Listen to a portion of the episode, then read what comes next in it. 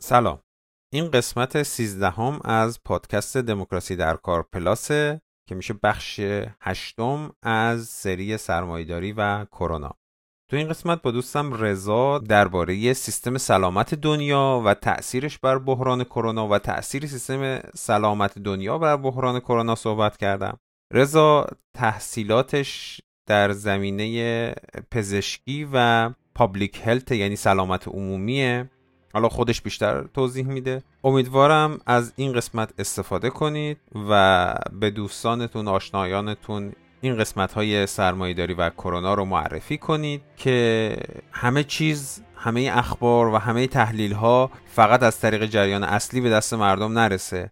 جریان های منتقد رسانه های منتقد که به حال ما یه رسانه اکی داریم اینجا هم این دسترسی رو به مردم داشته باشن که بتونن نظرات خودشون رو منتشر کنن و به آگاهی عمومی کمک بیشتری کنن. خب بریم دیگه این قسمت رو گوش بدیم. امیدوارم که دوست داشته باشید.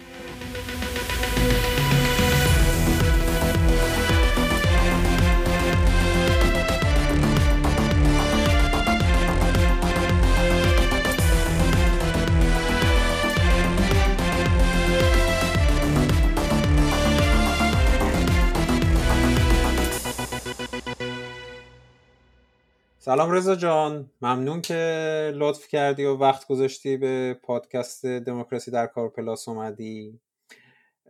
این قسمت اولیه که داریم با هم دیگه کار می‌کنیم و همکاری می‌کنیم. چون قرار حالا تصمیم داریم که در آینده بیشتر این همکاری ادامه بدیم. اگه دوست داری خودت رو یه کمی بیشتر معرفی کن از کاری که کردی و نمی‌دونم علاقه هات رو به موضوعی که می‌خوام صحبت کنیم که بعد بریم سراغ بحث امروزمون. سلام محمد خیلی خوشحالم که با تو و مخاطبای پادکست دموکراسی در کار صحبت می‌کنم. من رضا هستم تحصیلاتم پزشکی هست و کارشناسی ارشد بهداشت عمومی هم خوندم و حوزه مورد علاقم در ارتباط با عوامل اجتماعی موثر بر سلامت و پزشکی اجتماعی است. خیلی هم عالی. به حال مرسی که وقت گذاشتی. ما یه چند وقتی بود اینو برای دوستان میگم. ما چند وقتی بود با همدیگه داشتیم مسئله سلامت و بهداشت عمومی در حوزه کرونا رو هی مطلب با هم دیگه رد و بدل می‌کردیم و میخوندیم و اینا و رسیدیم امروز که می‌خوایم به حال این تحقیقاتی که کردیم و البته زحمت بیشتر آقا رضا کشیده امروز می‌خوایم تو این قسمت درباره سلامت و بهداشت عمومی و وضعیت کرونا توی این سیستم اجتماعی صحبت کنیم. خب بیا از اینجا شروع کنیم که اصلا چون به حال تا متخصص این قضیه هستی سلامت رو یک کمی برای ما تعریف کن از دیدگاه پزشکی یا از دیدگاه پابلیک هلت یا سلامت عمومی یا بهداشت عمومی.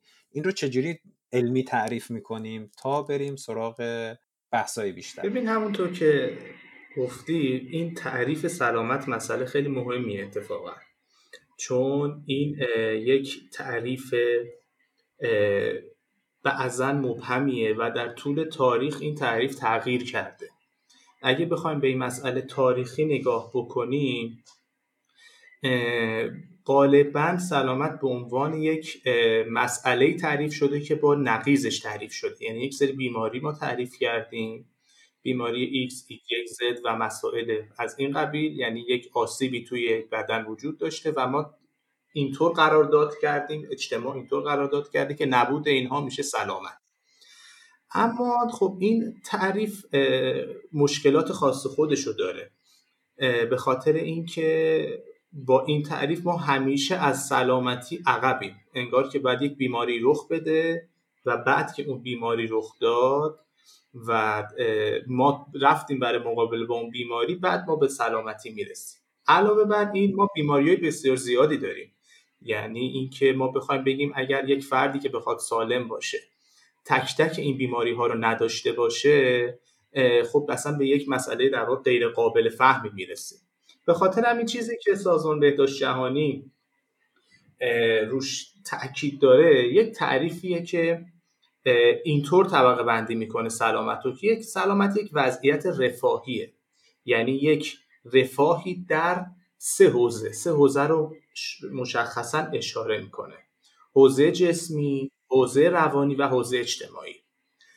و اینطور مطرح می‌کنه که سلامت به معنی رفاه در این سه سطح برای اینکه فرد زندگی مولد و مسمر ثمری رو توی اجتماعش داشته باشه.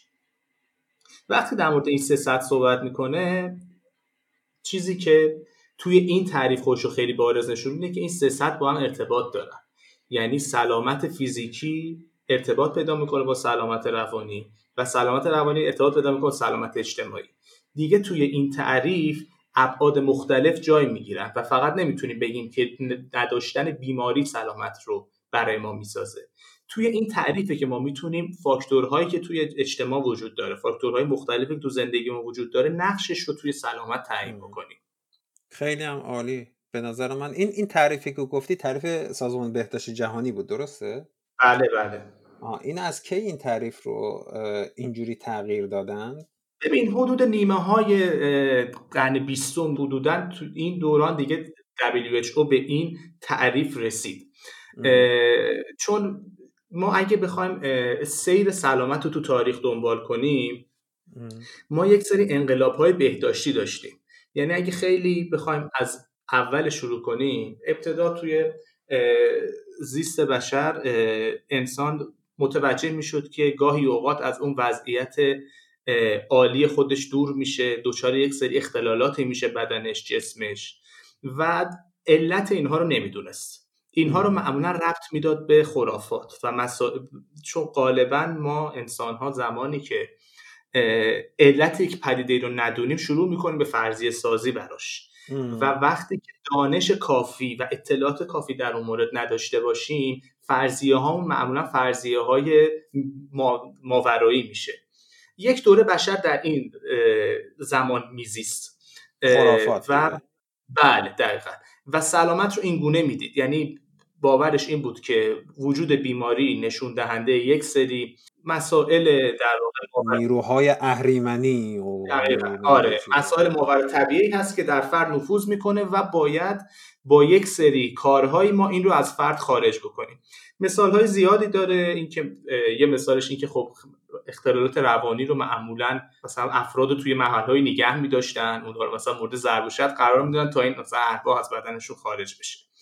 تو این بین حالا مثلا تا حدودی چند اتفاقی که رخ داد این بود که بشر با تجربه به یک سری داروها رسید در مورد سلامتی. گیاهایی رو امتحان کرد که اون گیاها رو یک سری اختلالات کاربرد مؤثری داشت و همونها رو ثبت کرد و به نسل بعدم منتقل کرد. اینجا دیگه تولد پزشکی مبتنی بر شواهد به نوعی.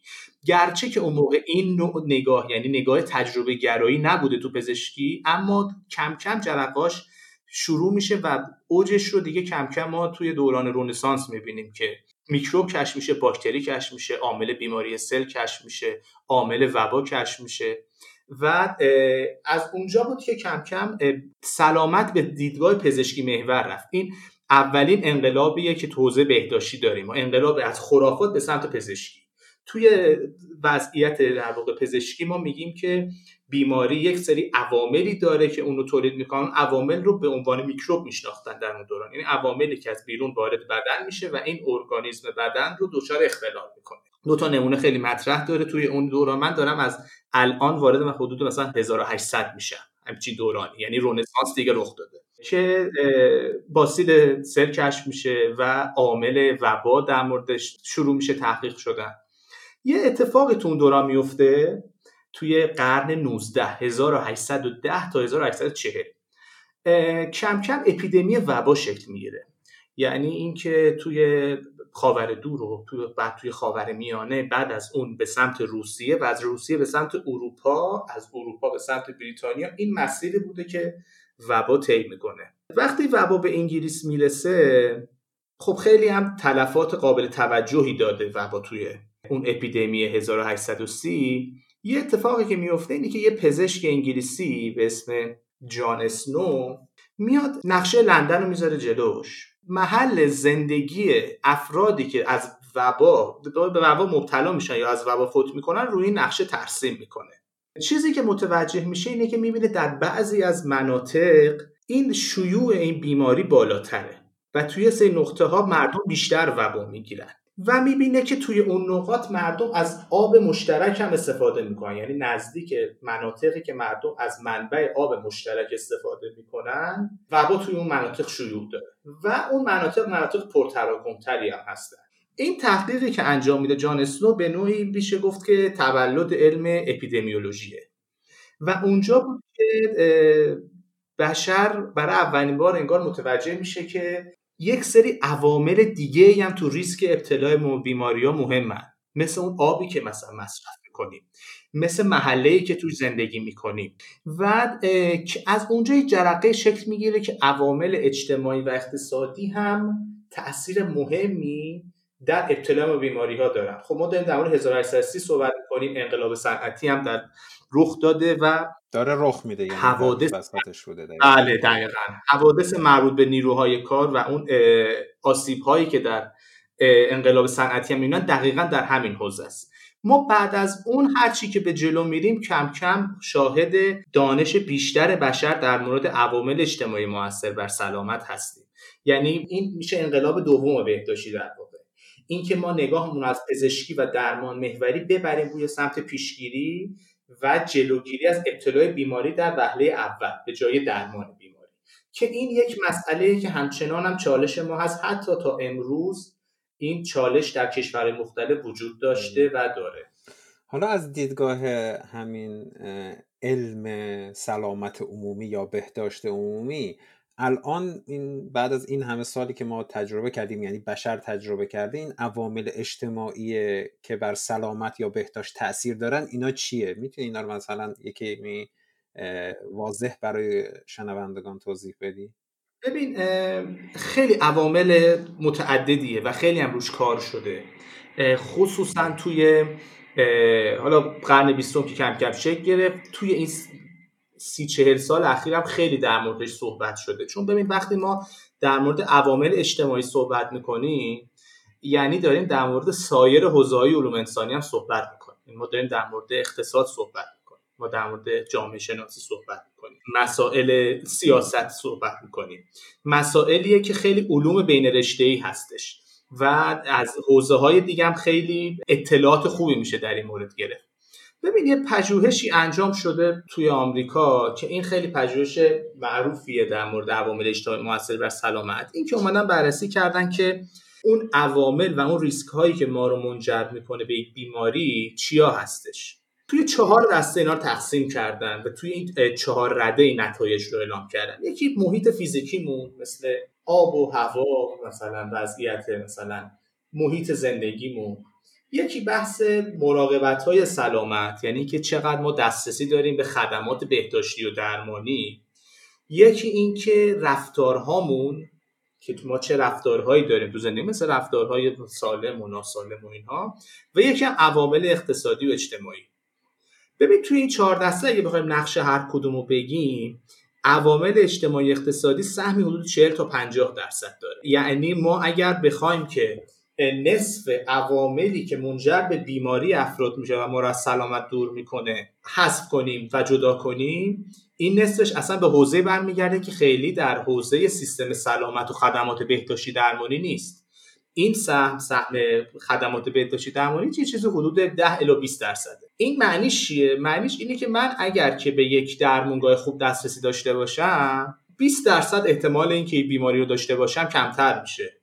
ولی از اون مهمتر مسائلیه که تو محیط زندگی من و عوامل اقتصادی اجتماعی که من رو شکل داده. مثل چی؟ مثل تحصیلاتم مثل شغلم مثل درآمدم مثل روابط اجتماعی و اون شبکه اجتماعی که باشون در ارتباطم. مثل مسائل مربوط به امنیت شغلی مثل آموزشی که دیدم. آموزش یکی از مسائل بسیار مهمه توی مسئله عوامل اجتماعی موثر بر سلامت. یه مطالعه ای توی آمریکا صورت گرفته که هر یک دلار آموزش در دوران قبل از نوجوانی در رابطه با مسائل مربوط به مصرف مواد مخدر حدود 20 دلار سود برای خود اون سیستم سلامت آورده از جهت پیشگیری از ابتلا به اعتیاد به مواد مخدر. یعنی اینکه حتی اگه بخوایم اینطوری هم نگاه بکنیم و از این زاویه بهش نگاه بکنیم آموزش یک رول بسیار مهمی خصوصا تو سین پایین در رابطه با پیشگیری ما از ابتلا به بیماری های تو سین بزرگسالی داره. عوامل بیشتر چیزایی که خیلی روش الان پژوهش میشه و مطرح توی عوامل اجتماعی همینا بود که خدمت گفتم. بحث طبقات اجتماعی یه بحث خیلی مهمیه. چیزی که ثابت شده اینه که به عنوان مثال شاخص امید به زندگی که شاخص امید به زندگی به این معنی هست که افراد انتظار میره توی هر جامعه ای چقدر عمر بکنن و چقدر زندگی کنن. این شاخص امید به زندگی توی طبقات اجتماعی مختلف و بسته به درآمد فرد متفاوت. تو طبقات اجتماعی بالاتر شاخص امید به زندگی بالاتره. اما توی طبقات اجتماعی پایینتر شاخص امید به زندگی پایینتر میاد. اگه بخوایم در مورد مطلب دیگه صحبت بکنیم یکی اتفاقات دوران کودکیه. یه پژوهشی انجام شده در مورد ریسک دیابت و ارتباطش با وزن دوران تولد به عنوان مثال که افرادی که وزن هنگام تولدشون کمتر بوده ریسک ابتلا به دیابتشون بالاتره. خود اون وزن هنگام تولد هم ارتباط مستقیم با وضعیت درآمد داره و سطح درآمد داره. یعنی اینکه باز همون بحث طبقه اجتماعی که نقش مهمی توی حوزه سلامت داره. بحث اقلیت های هر جامعه است. عموما دیگه این یک مسئله خیلی بدیهی هست الان برای پزشکا. که عموما تو اقلیت های قومی وضعیت سلامت نامطلوب تره و این تقریبا ارتباطی هم با محل زندگی افراد نداره. ما این رو هم توی اروپا می‌بینیم در مهاجران می‌بینیم هم تو سیاه‌پوستان آمریکایی می‌بینیم هم تو خاورمیانه می‌بینیم هم تو خاور دور می‌بینیم. هیچ فرقی از این نظر با هم ندارن خود این ماینوریتی بودن یک ریسک بزرگه. پدیده مهاجرت خودش ریسک بزرگی برای خیلی از بیماری ها امنیت شغلی یک مسئله بسیار مهمیه. در رابطه با امنیت شغلی یک کار خیلی جالبی که شده شیوع کمردرد درد کمر. توی افرادی که امنیت شغلی پایینتری داشتن و نگرانی بیشتری از از دست دادن شغلشون داشتن بالاتر بوده. همینطور ریسک ابتلا بیماری های عروقی قلب سکته قلبی و این مسائل. حالا اینایی که گفتی من می‌خواستم یه چیز دیگه هم بهش اضافه کنم. جدیدا تو همین ماجرای کرونا برای اقلیت های نژادی تو آمریکا یه تحقیق شده بود پدیده ودرینگ رو می‌گفتن. خیلی توی کسانی که بیماری های مثلا این واگیردار رو می‌گیرن تاثیر داشته. یعنی تمام اون فشارهایی که اقلیت های جنسی اقلیت های نژادی یا اقلیت های مثلا طبقاتی دارن تحمل می‌کنن در طول زندگیشون اینا رو از لحاظ روانی و از لحاظ مثلا سیستم ایمنی بدن انقدر تضعیف می‌کنه که احتمال ابتلا به بیماری های مثلا عفونی براشون بیشتر میشه و همین بیماری کرونا هم اینطوری بوده که یکی از دلایلی که باعث شده مثلا توی سیاه پوستا ما مرگ و میر به شدت یعنی چندین برابری داشته باشیم توی آمریکا نسبت به سفید پوستا همین ماجرای فشارهای روانی که شما از دوران بچگی تا دورانی که بزرگ شدی تحمل کردیه. دقیقا دقیقا. یه بحثی که همیشه این موقع هست یک دعوایی بین افراد و پژوهشگرایی که نقش ژن رو خیلی بارز می‌دونن و افرادی که نقش محیط رو خیلی بارز می‌دونن هست. همونطور که گفتی اقلیت ها چون یک فشاری از ابتدای کودکی تجربه می‌کنن برابری خیلی آسیب پذیر میشن در معرض آسیب در برابر اتفاقات مختلف. ببین مثلا توی انگلیس سیستم NHS انگلیس که نظام سلامت انگلیس هست خب خیلی هم سیستم سلامت مشهوریه از جهت اینکه دسترسی خدمات سلامت برای مردمش خیلی مناسبه و شاخصهای سلامت به طور کلی توی انگلیس شاخصهای خیلی مطلوبیه. قالب خدمات سلامتش برای افرادی که جزء اون جامعه نیستن خب هزینه داره. یعنی از فردی غیر قانونی بره هزینه داره. اما این کار رو برای بیماری عفونی استثناء قائل شده.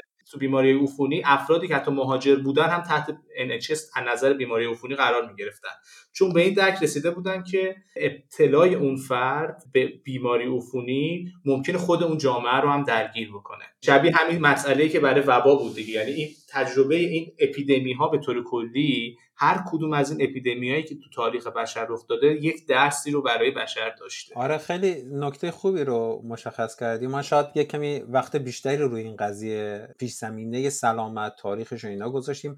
ولی به نظرم خیلی بحث قشنگ باز شد و الان می‌تونیم راجع به این صحبت کنیم که چرا بازار آزاد یا مثلا کالا انگاری وضعیت بهداشت عمومی یا سلامت کار نمی‌کنه. الان فکر کنم شنونده ها به این background ماجرا که دقت کنن خودشون شاید متوجه شده باشن که اصلا دیگه نمی‌تونی اون سازوکارهای بازار رو توی این بعد جامعه دخیل کنی و بدون نگاه holistic یا نگاه همه جانبه نمیشه این موضوع رو برنامه ریزی کرد یا تنظیمش کرد.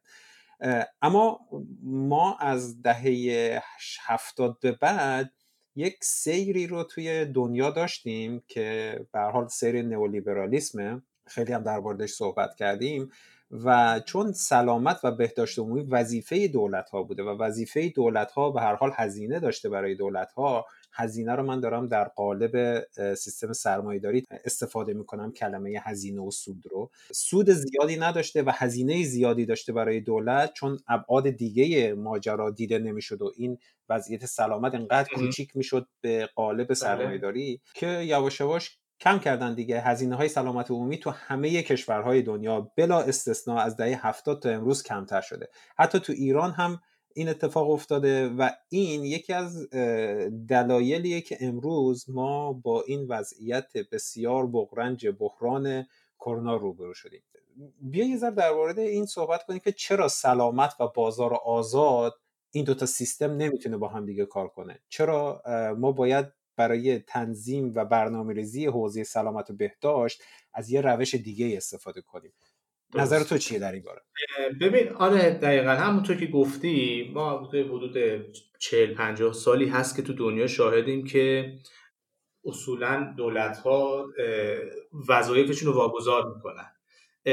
و به این باورن که هرچی کمتر دخالت کن تو حوزه‌های مختلف اتفاقاتی برای جامعه میفته که در نهایت منجر به نفع بیشتری برای اکثریت میشه. حالا الان بحث ما بقیه حوزه ها نیست اما من می‌خوام الان بگم که چرا سلامت این اتفاق براش نمیفته و سلامت به هیچ وجه در صورتی که نظارتی برش نشه نه تنها بهتر نمیشه بلکه آسیب های بسیار شدیدی می‌خوره.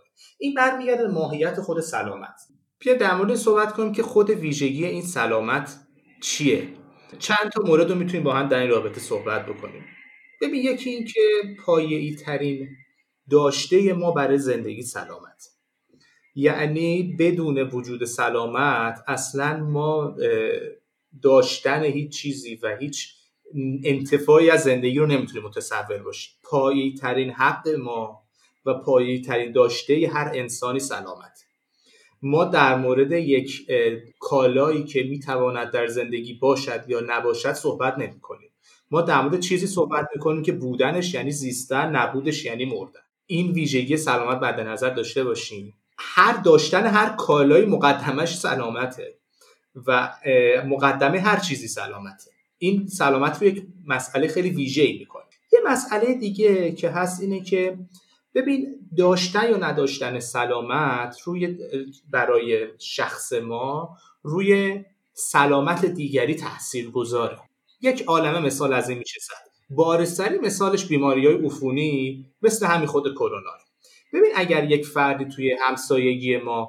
یک وسیله زینتی رو توی خونش داشته باشه این وسیله زینتی داشتنش روی داشتن یا نداشتن من تاثیر مستقیم و محسوسی نمی‌ذاره. اما سلامتی اینطور نیست. اگر همسایه من کرونا داشته باشه احتمال اینکه من کرونا بگیرم خیلی بالاتر میره. اگر ما توی جامعه زندگی کنیم که یک گروهی از افراد در معرض شدید به ابتلای یک بیماری خاص باشن خب این ریسک برای کل جامعه بیشتر میشه. هیچ طبقه ای نمی‌تونه از این موضوع فرار بکنه. ما در این بح... در بحران های اپیدمی مثل این بحران کرونا یا همه عبور می‌کنیم ازش یا همه هزینه براش خواهیم داد. درسته در نهایت هم گروه های بیشتر هزینه خواهند داد.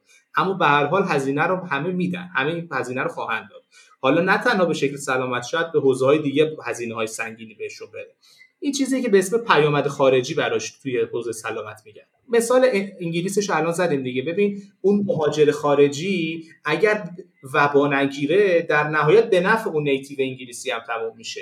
پس چه بهتره که سیستم سلامت انگلیس بیاد اون مهاجر غیر قانونی هم وباشو درمان کنه که اون نیتیو انگلیسی هم بیماری رو نگیره. این یه فرق سلامت بود با بقیه حوزه یه بحث دیگه اینه که ببین ما اگه اینو بسپریم به بازار یعنی پشیم بریم از یه جایی این سلامت می‌خوایم برای خودمون بخریم ما اطلاع نداریم که این جنس مرغوب این سلامت توی کدوم مغازه پیدا میشه. یعنی اینکه ببین ما ممکنه بخوایم بریم یه مثالی مثلا بذاریم. می‌خوایم بریم مثلا یه خودرویی بخریم.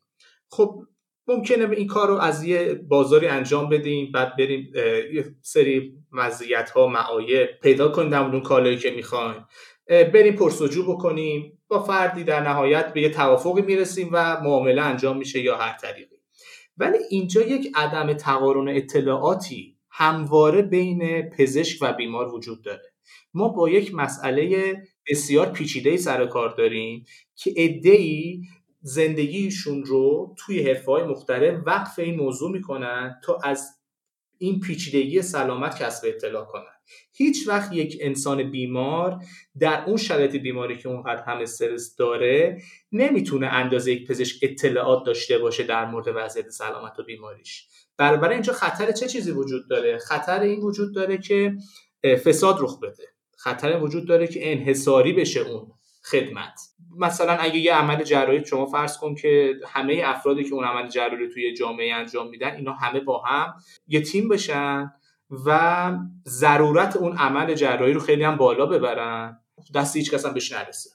دولت هم بگه که خب دیگه مردم خودتون با هم کنار بیاین عرضه و تقاضا با هم البته این که این توی چیزهای دیگه توی ابعاد دیگه اقتصاد هم رخ میده دیگه. ولی اونجا دیگه با جون انسان دقیقا هم اونجا هم غیر قانونیه ولی اونجا با دیگه با جون انسان خیلی جاها سر کار نداره. آره دقیقا. من می‌خوام حالا تو این حوزش رو بگم. دقیقا همونطور که خیلی هم خوب اشاره داشتی تا الان توی کاره تو این آسیب این این سیستم رو تو حوزه دیگه خیلی خوب گفتی و میایم می‌بینیم که تو حوزه سلامت به چه جایگاه خطرناکی می‌رسه این موضوع. می‌تونه به قیمت جون افراد تموم بشه. یه بحث دیگه که خیلی شبیه به اون یکی است بحث کشش ناپذیری خدمات سلامته. ببین مدافعین بازار آزاد میگن که خب قیمت خود بازار تعیین می‌کنه اگه قیمت بالا بره تقاضا براش کم میشه در نهایت قیمت به یه تعادلی می‌رسه. اما مسئله اینه که واقعا برای جانمون و برای سلامتیمون ما با این قوانین می‌تونیم تبعیت کنیم ازش. ببین به هیچ وجه این رخ نمیده. اگر یک عمل فرض کن تو یک خدمت سلامتی باشه که وجودش خرید اون خدمت ضرورت داشته باشه برای زنده موندنمون ما تمام زندگیمون ممکنه براش خرج کنیم تا اون خدمت رو به دست بیاریم.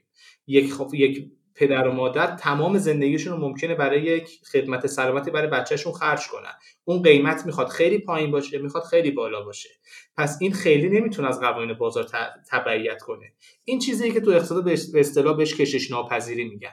بازار سلامت عمدتا بازاری که کشش پذیر نیست. حالا استثنا حالا من در مورد خدمات زیبایی نه نمی‌خوام صحبت کنم. من دارم در مورد خود مفهوم سلامت صحبت حتی این موضوع که گفتی درمان ها یعنی تو وضعیت درمان شما یه بیماری دارید جون عزیز در خطره پول اونجا معنی نداره دیگه. شما هر چقدر از هر جایی که بتونید پول رو جور می‌کنید گوین که خیلی ها الان توی مثلا کشورهای دیگه نمی‌تونن اون هزینه سلامت رو هزینه درمان رو ببخشید.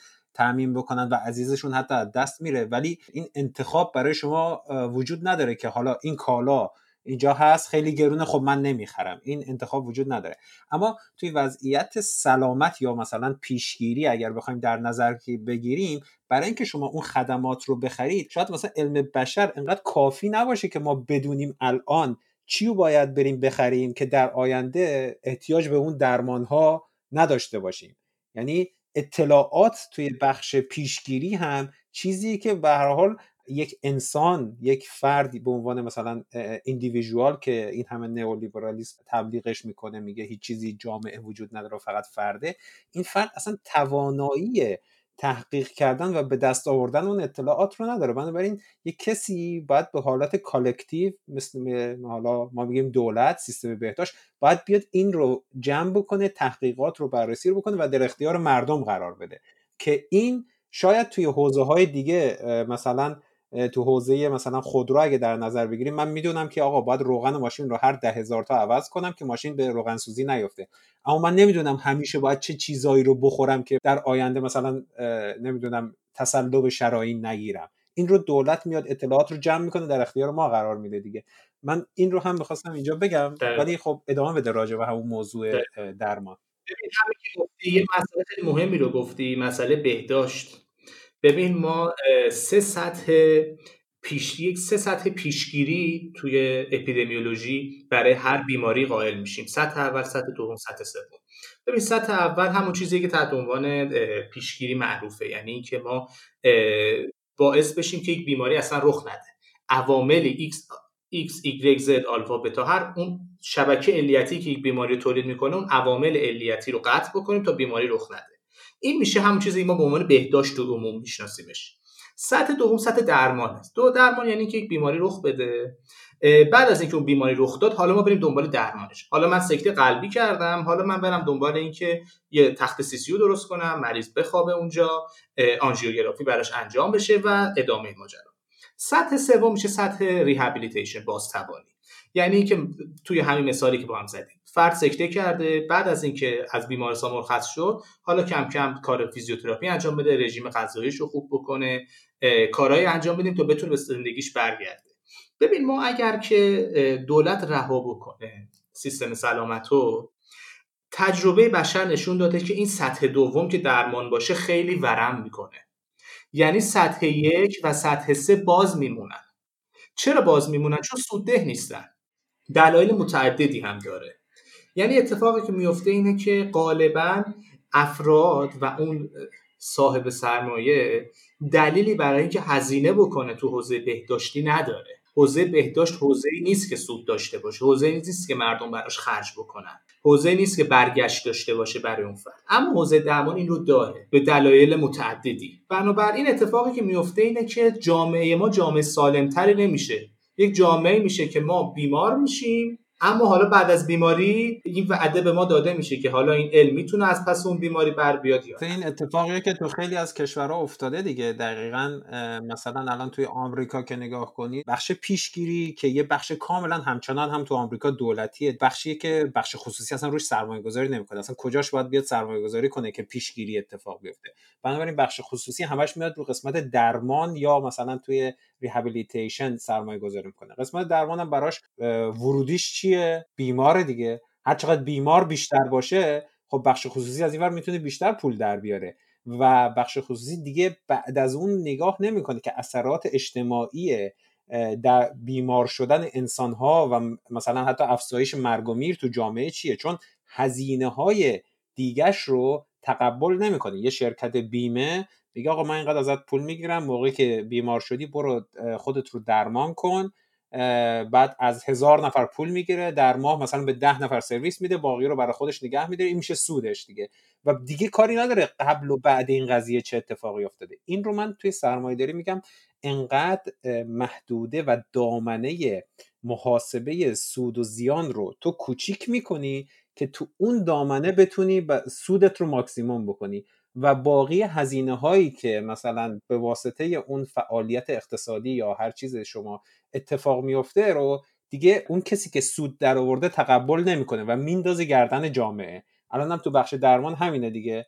و حتی ما الان داریم می‌بینیم که از سال 2017 بود تا الان یا 18 بود که امید به زندگی توی آمریکا کمتر شده. چیزی که در طول تاریخ اصلا اتفاق نیفتاده. بله ببین اصلا غالبا توی حوزه پابلیکت مثال های مدیریت نامناسب آمریکا یعنی خیلی تعداد زیادی میشه مثال زد. ببین یه مثالش این که یه شاخصی ما داریم این که چند درصد جی دی پی هر کشوری صرف خدمات سلامت میشه که این عدد تو آمریکا هولوهوش 10 تا 12 درصده. البته این عدد برای سال 2016 فکر کنم تو سال 2019 به حدود 17 درصد هم حتی رسیده. این عدد به طور میانگین تو دنیا هوش 3 درصد باید باشه. تو ایران مثلا این عدد رو می‌خواستن به یه درصد برسونن. تو همین هولوش هم فکر می‌کنم الان کمتر شده. انتظار این میره چنین پیشورزی هست که هر چقدر این عدد بیشتر باشه پس ما جامعه سالمتری داریم یعنی انگار یه سیستم سلامتی توش هرچی پول بیشتر پول بریزیم بروندهش که اون سلامتی و بیشتر باشه. اما امید به زندگی توی آمریکا از ژاپن کمتره از هلند کمتره از آلمان کمتره. اینا کشورهایی که هر همشون سرانه اون مقدار هزینه ای که از جی دی پیشون صرف سیستم سلامت می‌کنن همه زیر 8 درصده. دلیل چیه؟ دلیل همینه که تو آمریکا اکثر این هزینه صرف درمان میشه و اینکه اون درمان هم لزوما درمان اثر بخشی نیست و درمان کارایی نیست برای عموم مردم. ببین یک فرضیه ای که مدافعین بازار آزاد تو حوزه سلامت مطرح می‌کنن اینه که میگن بازار آزاد رقابت رو برای دادن خدمت بالاتر در حوزه سلامت بیشتر می‌کنه. و بنابراین کیفیت بالا کیفیت خدمات بالا میره و در نهایت سلامت بالا میره. مطالعات متعدد هست که چنین چیزی صحت نداره. ببین توی خدمات هتلینگ توی اینکه ظاهر بیمارستان چیه غذای بیمارستان خوبه یا نه تخت بیمارستان چطور هست نور بیمارستان چطوره پرستار رفتارش چطور هست و اینها برای یک گروهی از یک طبقه خاصی از افراد می‌تونه این کار کارایی رو افزایش بده. ولی در نهایت وقتی کل جامعه رو نگاه می‌کنی شاخص ها همه نزول. و این یک جور در واقع به عنوان یه میف یه افسانه بهش نگاه میشه که خصوصی سازی توی این حوزه سلامت کارایی رو برای عموم جامعه بالا نمی‌بره مگر برای یک گروه قلیلی از افراد. اینی که گفتی من می‌خوام الان این رو اشاره کنم که شنونده متوجه شن این فرضیه نیست اینه که الان آقا گفت فکته. یعنی الان یه تحقیقی وجود داره که سیستم سلامت آمریکا و کانادا رو با هم دیگه مقایسه کرده. بعد تو این تحقیق که همین چند وقت پیش می‌کنم تو هم برام فرستادی خوندم. آمریکا تقریبا دو برابر کانادا داره برای سیستم سلامتش. سیستم درمان بهتره بگم. داره هزینه می‌کنه. بعد همین تو خود آمریکا بخش دولتی داره کیفیت بهتر و با قیمت بهتر ارائه میده و در مقایسه مردم آمریکا نسبت به مردم کانادا سلامت کمتری دارن. حالا مثلا لینک این مقاله رو می‌تونم بذارم بچه ها نگاه کنم. ولی فقط می‌خواستم بگم این فکته. یعنی فرضیه و نمی‌دونم اینا نیست. درست. ببین یه کار خیلی خوبی که می‌کنی اینه که تمام منابعی که اصولا توی صحبت ها توی پادکست داری اینو شیر می‌کنی با. دقیقا هم لینک های مقالاتی که گفتی رو هم می‌ذارم برای شنونده ها که بدونن ما رو هوا حرف نمی‌زنیم. بسیار عالی بسیار عالی. ببین یه مطلب مهم دیگه هم گفتی در مورد فردگرایی بود. این یک مسئله بسیار مهمیه و ابعاد مختلفی هم داره. ما الان در مورد اینم صحبت کردیم دیگه. سلامت اصلا مفهوم فردی نیست. نمیشه در یک جامعه بیمار ما سالم بمونیم. الان دیگه با این بحران کرونا ما اینو خیلی خوب فهمیدیم که ما با هم سرنوشت های بسیار مشابه و شبیه هم داریم تو حوزه سلامت. نمیشه یک گروهی خودشون رو گروه دیگه جدا بکنن. علاوه بر این ابعاد روانی این فردگرایی هم تو حوزه سلامت روان بسیار مهمه. ببین برگردیم به تعریف WHO WHO داره میگه سه بازو داره سلامت. اون تعریف رو می‌خوام اشاره کنم. نبود یکی از اونها روی دیگری اثر بسیار مست... اثر خیلی مستقیم می‌ذاره. وقتی که افراد تنها باشن و احساس بکنن که در برابر تأمین سلامت خودشون تنها هستن و در معرض تهدیدهای بیشمار در محیط کار هستن این یک استرس روانی وحشتناکی رو به جا می‌ذاره. ببین حدود 25 سال 30 سال هست الان بحث استرس های شغلی خیلی باب شده. بحث تنهایی و تاثیرش تو حوزه بیماری جسمی مثل بیماری های خود ایمنی مثل حالا بیماری روانی که دیگه از از شمس الان اصلا نمی‌خوام در بگم. ولی حتی بیماری که ما فکر می‌کنیم که کاملا بعد جسمی دارن اما استرس های محیط زندگی بسیار رو اینها اثر می‌ذارن. این مسئله که در مورد کرونا پیش اومد و این بحرانی که شکل گرفت خیلی فرصت مناسبیه تا همه ما خودمون یک بار دیگه فکر بکنیم که چطوری میشه سلامتمون تأمین بشه.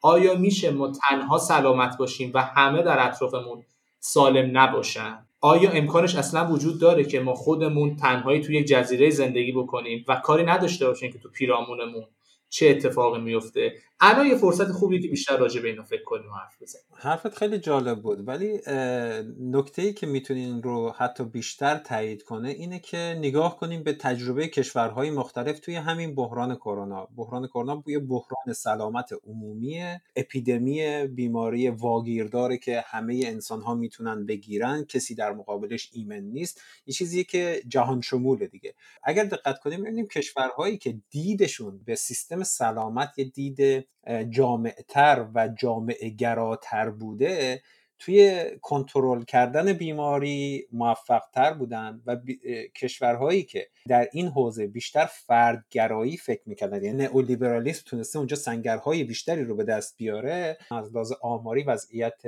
مرگومیر و بیماری کرونا اونجا زیادتره. کدوم کشورها بیشتر جامعه گرا فکر می‌کنن. مثلا چین راجع این قضیه جامعه گرا فکر کرده کره جنوبی بوده ژاپن اینطوری بوده. یه ایالتی هست به نام ایالت کرالا توی هند بوده که اولین جایی بوده که بیمار اومده. اونا اصلا یه دولت کمونیست مارکسیست دارن و اونجا واقعا بیماری کاملا کنترل شده. توی آلمان دید نسبت به حوزه سلامت یه دید جامعه گراتر نسبت به کشور اما توی آمریکا یا انگلستان یا توی اسپانیا یا ایتالیا وضعیت سلامت عمومی اینجوری مدیریت نمیشه. بیشتر به صورت فردگرایانه تر مدیریت میشه. که اونجا می‌بینید که هم تعداد بیمارها بیشتره هم مرگ و میر بیشتره هم سیستم درمان اوورولم شده و تخت خالی نبوده ونتیلیتور نبوده.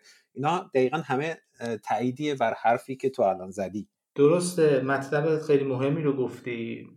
بریم سراغ این بحث بحران کرونا. آره بریم. سویچ خب کنیم روی بحث بحران کرونا که فکر می‌کنم الان قشنگ یه چل دقیقه فقط راجع به زمینه ها صحبت کردیم ولی به نظرم لازم بود که گفته بشه.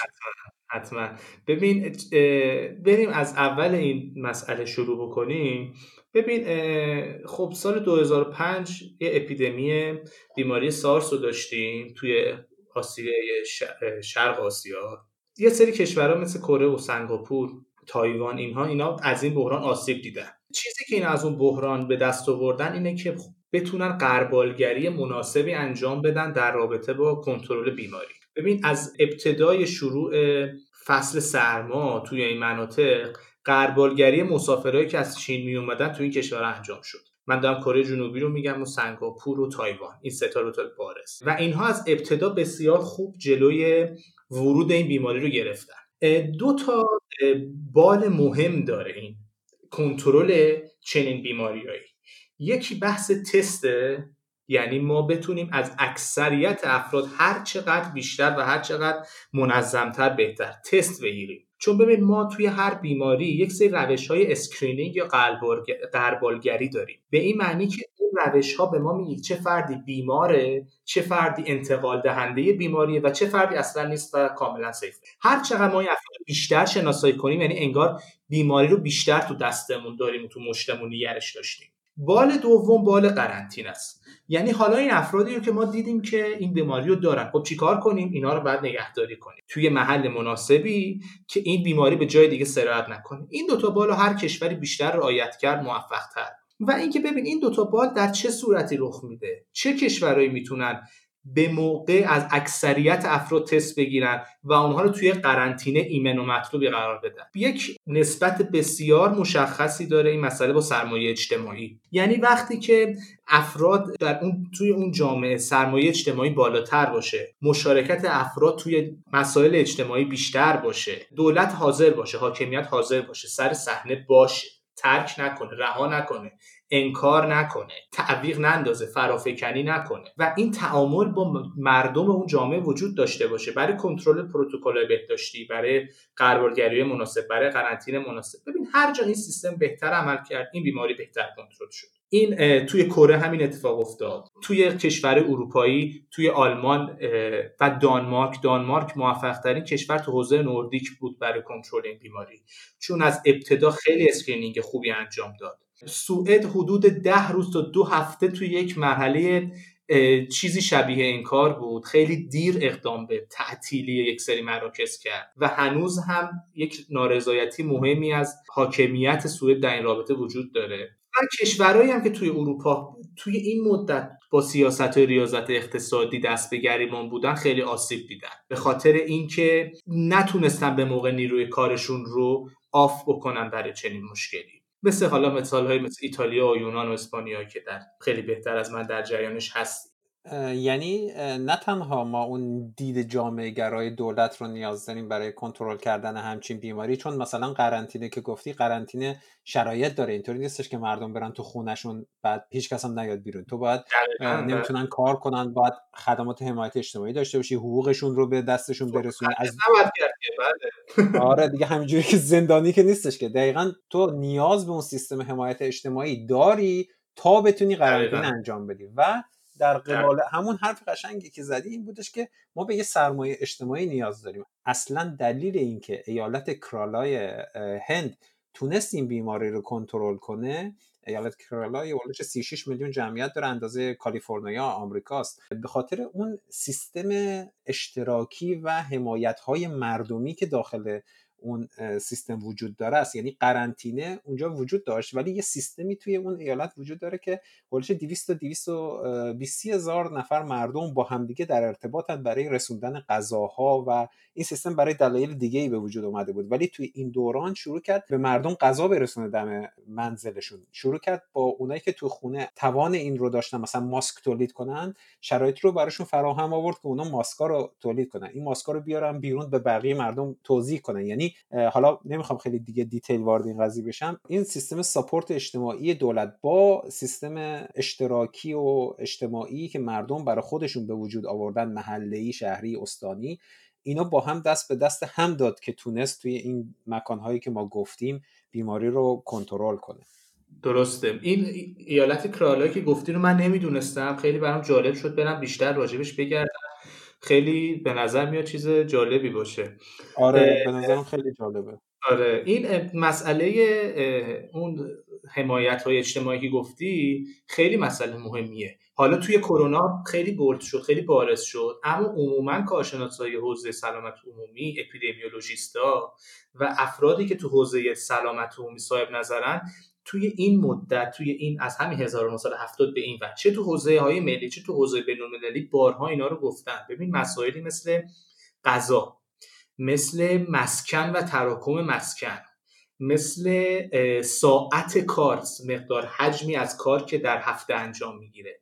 اینها مسائلی که بسیار با بیماری های مختلف در ارتباطه. توی همین کرونا خب دیگه ما عقل سلیم بهمون میگه دیگه وقتی که یک نفر تو خونه میشینه و روز مزده برای فردا چیزی برای امرار معاشش نداره خب این نمی‌تونه قرنطینه رو رعایت کنه. یا وقتی یک نفر توی یک محیط بسیار کوچیک در یک تراکم بسیار بالا داره زندگی می‌کنه خب انتقال بیماری توی محیط خیلی بیشتر رخ میده. یا وقتی که بیماری های افرادی افرادی هستن که از بیماری های خاص عزیزانشون توی خونه مراقبت می‌کنن و مرکزی ندارن برای اینکه بتونن اون حمایت رو بگیرن خب اون افراد بیشتر در معرض آسیبن برای اینکه بیرون از خونه برن و اون بیماری رو بگیرن. قطعا وقتی که یک سطحی از زندگی به پایینتر رو در یک جامعه داشته باشیم یعنی همون بحث فقر. فقر یک پدیده ایه که ما هر چقدر بخوایم تاثیرش بر سلامت رو بگیم هر چقدر صحبت کنیم کم صحبت کردیم. یه پژوهش معروفی انجام شده بود توی 1950 در مورد یه طولانیه. این فقط در اون دوران نیست. اطلاعات قبل از این تاریخ رو هم گرفته بودن. در رابطه با بیماری سل. که چی میشه که بیماری سل شیوعش تغییر می‌کنه و پایین میاد؟ چیزی که جالبه اینه که کاهش شیوع بیماری سل ارتباطی با کشف داروی بیماری سل نداشته بلکه ارتباط با سطح رفاه اون جامعه داشته. یعنی جامعه که مرفه تر شده و درآمد سرانه بالاتر رفته و این درآمد توزیع مناسب تری داشته شیوع بیماری سل توش پایین تر میاد. و این ارتباط معنادارتر از ارتباط کشف داروی سل با درمان بیماری سل. یعنی در این حد این فقر اهمیت داره. در رابطه با این فقر و ارتباطش با بیماری کرونا بسیار مطلب تا همین الان هم هست و مطالب زیادی هم خواهد آمد. چون که این بحران هنوز ادامه داره. و طبعات اجتماعی اقتصادیش هنوز شاید بگیم آغاز هم نشده و باید منتظر اتفاقاتی باشیم تا ببینیم که بشر از این به بعد می‌خواد با بحرانایی مثل این چطوری برخورد بکنه. رضا جان داشتی در مورد آمریکا می‌گفتی که پریدم وسط حرفه. در مورد وضعیت کرونا و نحوه مقابله با این بیماری توی آمریکا خیلی درس ها وجود داره. می‌خوای شروع کن اون بحثی که داشتی می‌گفتی رو ادامه بده که یه کمی رو این بحث رو باز کنیم چون گفتم خیلی میشه ازش درس گرفت. خواهش می‌کنم. بله ببین در مورد چیزی که تو آمریکا رخ داد خب حرکت دولت آمریکا برای موضوع خیلی دیر و کند بود.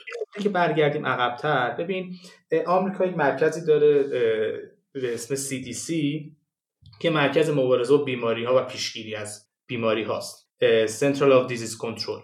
این مرکز یه database و یک مرکز جامعی مرکز پژوهشی بسیار معتبری هست که برای پژوهش در مورد عوامل بیماری های مختلف پیشگیری توی بیماری مختلف و شیوع و بروز و نرخ آمارهای اپیدمیولوژیک بیماری مختلف و اطلاعات تو حوزه درمان و توانبخشی خیلی مرکز معتبریه و اطلاعات و دیتاهای مهمی از همه جای دنیا داره تو کشورهای مختلف نماینده داره و کارمند داره و پژوهش می‌کنه و مدام و دائم در ارتباط هست با مراکز علمی مختلف.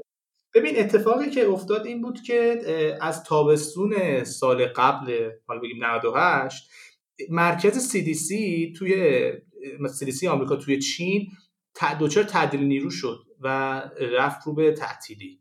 یعنی یه سریشون اخراج شدن یه سریشون فراخوندشون آمریکا تحت تاثیر اون تشنج روابط بین چین و آمریکا هم بود این مسئله. اونجا یه مرکزی بود که خیلی این بحث بود که می‌گفتن خب اگر ما اطلاع بهتری از وضعیت این بیماری توی چین داشتیم می‌تونستیم مقابله بهتری با این بیماری توی آمریکا بکنیم. انگار که چشم بینای سیستم سلامت آمریکا قطع شد. یه مقاله هم توی سرمقاله نشریه لنست بود آخرین شمارش که چاپ شد. همین مسئله رو CDC اشاره می‌کنه و خیلی جالب اون تو مطرح می‌کنه که یک بگراندی رو مطرح می‌کنه یه عقبه رو میگه. اشاره می‌کنه به داستان دولت ریگان که توی اون دوران هم ابتدای اپیدمی بیماری اچ بود و تقاضا کرده و CDC برای درخواست بودجه بیشتر برای کنترل این بیماری تو کشورهای مختلف و دولت ریگان باش همکاری نکرده بود. اینو ربط میده به اتفاقی که تو دولت بوش افتاده بود و بودجه CDC رو کم کرده به نوعی اون تأثیری که نئولیبرالیزم روی کوچکسازی این گونه مراکز تو آمریکا داشته رو اشاره می‌کنه و به صورت خیلی عجیبی برای نمی‌دونم حالا برای من که بی‌نظیر بود من نیده بودم تا بال فکرم نمی‌کنم که چنین چیزی رخ داده باشه تا بال که علنا تشویق کرده بود مردم آمریکا رو که در دو انتخابات بعدی به کاندیدای غیر از ترامپ رای بدن. چنین توصیه تو یک مجله علمی خب خیلی عجیبه. حتی می‌دونی همین هم باعث میشه یک کمی اون پولارایز شدن جامعه بیشتر بشه. ولی خب آره خیلی یعنی ببینید که وضعیت چقدر بده که یه همچین آدم هایی که هیچ وقت راجع به این مسائل اصلا حرف نمی‌زدن مجبور شدن هشدار بدن به مردم. دقیقا درسته. و حرف این مطلبی هم بود که اینجا اشاره کردیم دیگه. اینکه چرا چنین کشور یعنی چنین ساختار اقتصادی و اجتماعی ضربه می‌خوره از چنین بحرانی برمیگرده به همون مطالبی که تا اینجا گفتیم. دوبال اصلی کنترل این بیماری تست به موقع از اکثریت افراد و قرنطینه کردنه.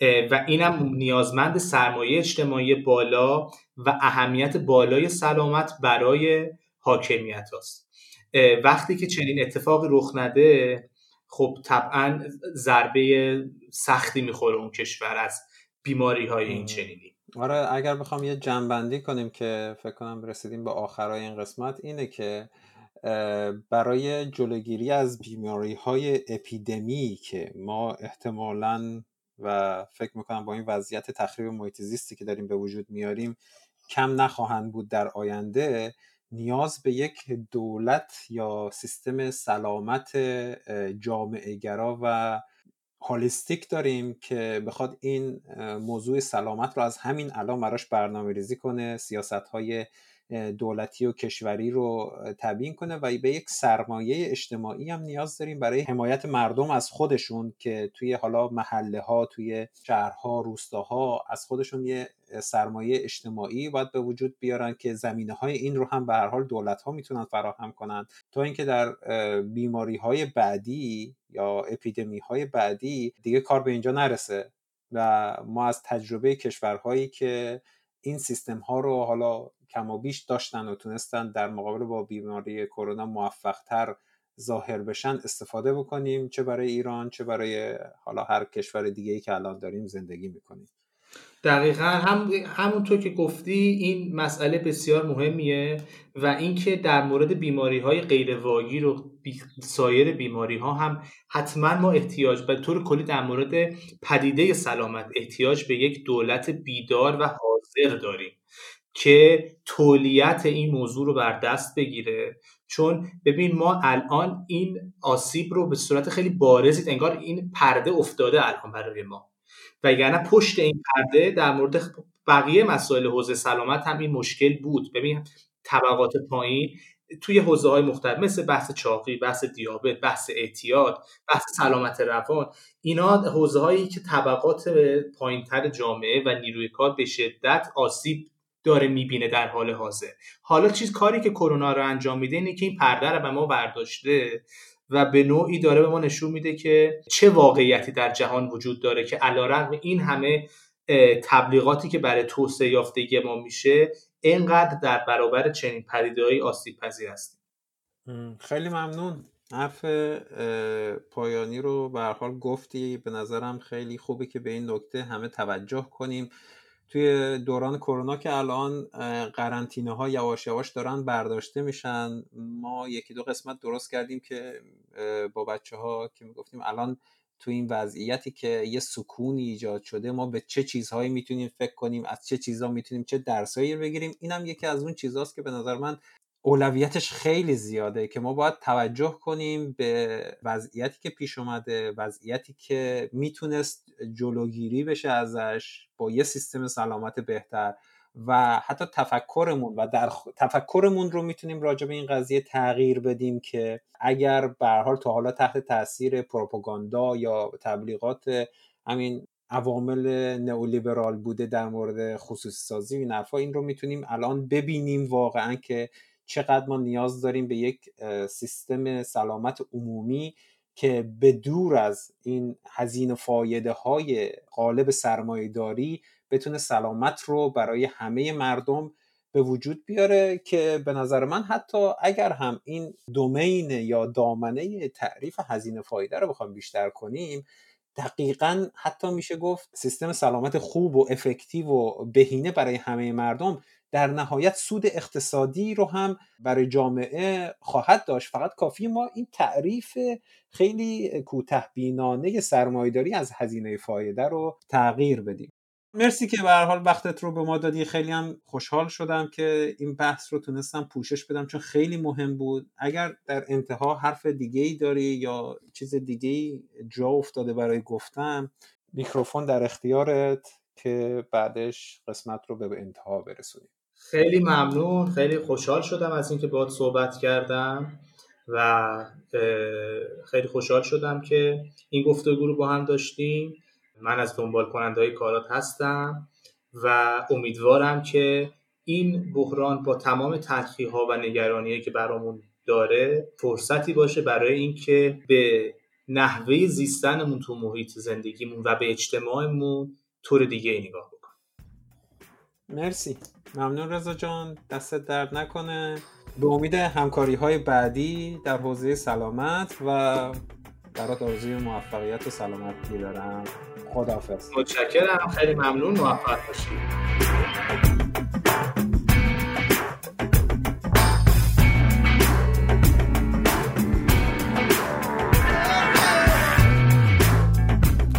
که گوش دادید قسمت 13 هم از دموکراسی در کار پلاس و بخش هشتم از سری سرمایداری و کرونا بود. تو این قسمت با رضا دوستم که پزشک و متخصص امور سلامت عمومی هست صحبت کردم. امیدوارم استفاده کرده باشید. تو بحثمون خیلی از مقالات مختلفی یاد شد. من لینک اینها رو توی توضیحات این پادکست ارائه میدم که به هر حال توی دموکراسی در کار ما بدون سند و مدرک اصلا حرف نمی‌زنیم. سعی می‌کنیم همه منابع و اطلاعاتی رو که ازش استفاده کردیم توی متن قسمت ها توی توضیحات قسمت ها بذاریم. اینجا هم همون کارو می‌کنیم. تو این روزهایی که کرونا داره دوباره تو ایران به اوج برمیگرده امیدوارم این قسمت ها رو با دوستانتون و آشنایانتون به اشتراک بذارید که اونها از دیدگاه رسانه های جریان غیر اصلی و رسانه های منتقد هم بهرهمند بشن که دیدن دیدگاه های مختلف حداقل می‌تونه به آگاهی عمومی در همه حوزه ها و مخصوصا در این وضعیت بحرانی کرونا کمک کنه. این قسمت در شنبه 17 خرداد 1399 منتشر شد. من هم محمد هستم و براتون آرزوی سلامتی و آگاهی و آسایش دارم.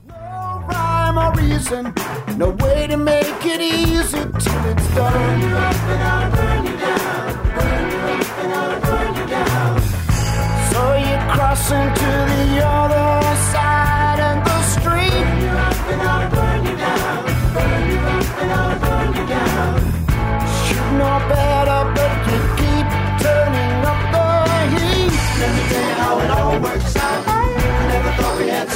much time in the just learning how to twist and shout.